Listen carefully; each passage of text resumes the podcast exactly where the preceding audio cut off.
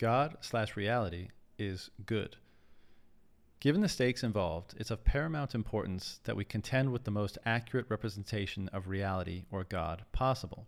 Not doing so means that our expenditures of limited resources are improperly made, and we fail to, quote, sacrifice to the precise thing we are intending, at least not as optimally as we could.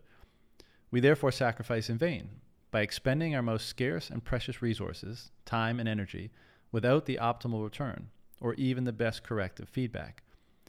Because the regenerative hero is the one who sees most clearly the truth of the reality in which they're embedded, they are therefore most able to construct a congruent relationship with it. This permits the most efficient possible engagement with that reality, and therefore provides the greatest opportunity to bring forth the best form of, quote, good and useful order from the eternal wellspring of potential, that is, chaos or the unconscious. But who defines good? We could go through the exercise of identifying and determining the impacts of all actions and their related outcomes to come to some consensus on what constitutes good, and this, indeed, is precisely one of the prime objectives of religious story. However, such an approach may always be stuck in an infinitude of subjectivity.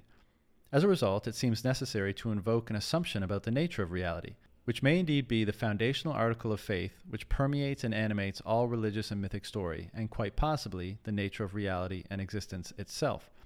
That assumption is that God, or whatever force or process generates reality, is fundamentally good, creative, or loving. If we accept this, and I understand many won't, seeing and acting in truth, that is, maximally truthful information about that reality, is the very process through which the good emerges this is because seeing with a more truthful perception increases the quote bandwidth, so to speak, by which that force of generative order may emerge in the world. Truth thus becomes the fundamental concept for the identification and refinement of moral principles, as it represents the notion and means by which the source from which they spring is accessed by consciousness. Perhaps it is for this reason that the pursuit of truth is so often associated with, or even tantamount to, the pursuit of God. Peterson. Christ said, Put truth and regard for the divine and humanity above all else, and everything you need will follow. It seems to me that the religious stories are attempts to convey what, quote, living in truth, living in as perfect a relationship as possible with the primary forces of generative order, actually looks like, and they necessarily must do so by articulating, through symbol, dramatic narrative, and metaphorical abstraction, the very structure of the reality we experience. This is why the religious stories aren't so much about how to act, but how reality works, leaving the individual, necessarily, with the freedom to determine how best to engage it. I stumbled upon a post by an anonymous Reddit user that I thought explained this dynamic nicely. Quote, the more attuned you are to truth, i.e., the more accurately your internal map reflects outward reality, the better prepared you are to exchange information and actions with that reality. If our internal representation provides an accurate model which reflects God's properties, we are more capable of interacting with God in relationship. It is in this light that truthful information and the truthful perception it fosters is seen as being of primary importance, as it best determines the validity of the actions we take. It permits us to optimize our quote exchange with reality, as we seek to offer some aspect of our limited selves for something else that makes us less limited vis a vis our ideal. So when we ask the question, what is the thing of greatest value? Perhaps it's simply the thing that every ideal elevates, the truthful information which most permits movement toward it.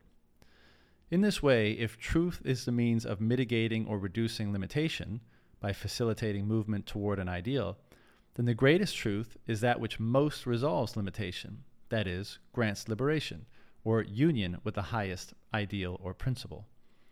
Indeed, the truth shall set you free.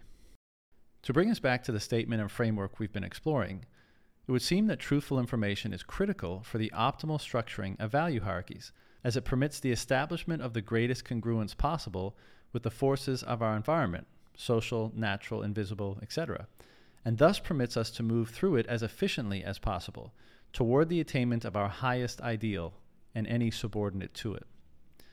Said another way, the fidelity and integrity of the information used to orient and order any hierarchy determines its ability to establish congruence with the environment in which it's attempting to navigate, and therefore its ability to collaborate with it in the generation of desired experience.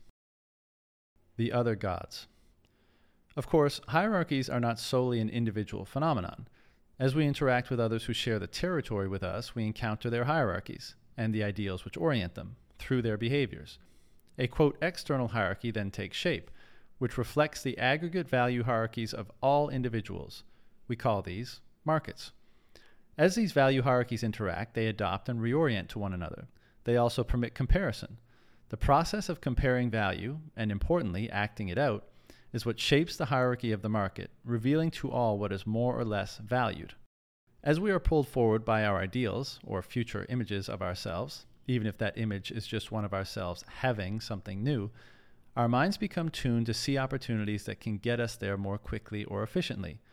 Counterintuitively, it is the differences between our goals, or at least the timelines on which we are striving to reach them, that drives our willingness to cooperate and trade, because desiring the exact same thing at the exact same time as someone else would mutually exclude any benefit. Interestingly, this constitutes a kind of, quote, uniting of opposites, which brings together one person who wants to sell a particular item and another who wants to do the exact opposite in buying it. The result is the increased order that is generated by the exchange, represented in the moving of both more expediently toward their goals. Peterson. The behavior of any given social group, and, therefore, the value attributed to phenomena that constitute the shared territory of the group, emerges as a consequence of the necessity of maintaining balance between opportunity for expression of individual desire and restriction of interindividual conflict.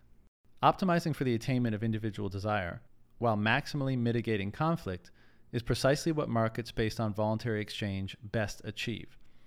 If your contribution in a market is deemed to be of value, that is, if your behavior is congruent with the truth of the market, sound familiar, you are rewarded.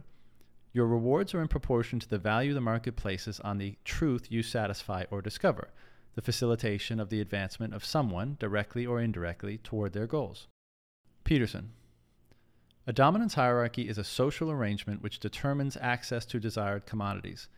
In most cases, these commodities are cues for consummatory reward, experiences that signify movement toward or increased likelihood of attaining the desired goal. Relative position in the dominance hierarchy, at least in the perfectly functioning society, is in itself determined through social judgment. That judgment reflects appreciation of the value of a particular individual. That value reflects how society views the ability of that individual to contribute to the attainment of the goal. Every phenomenon experienced within the confines of a particular society is laden with dominance hierarchy and goal schema relevant information.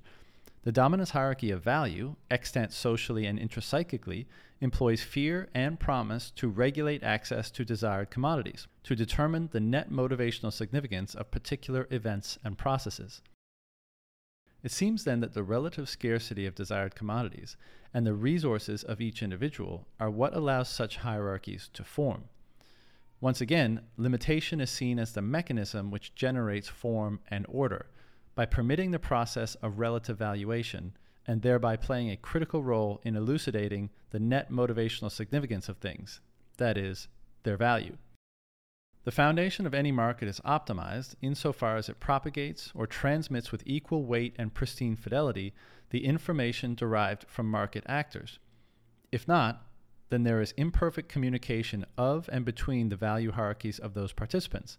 In such a case, behaviors become incongruent, or at least suboptimally so, as they depart from having the necessary information to be properly structured in relation to one another that is, they become pathological and lead to disorder. The mechanism by which these value hierarchies communicate and become ordered or disordered is therefore of paramount importance. We have a name for that mechanism money.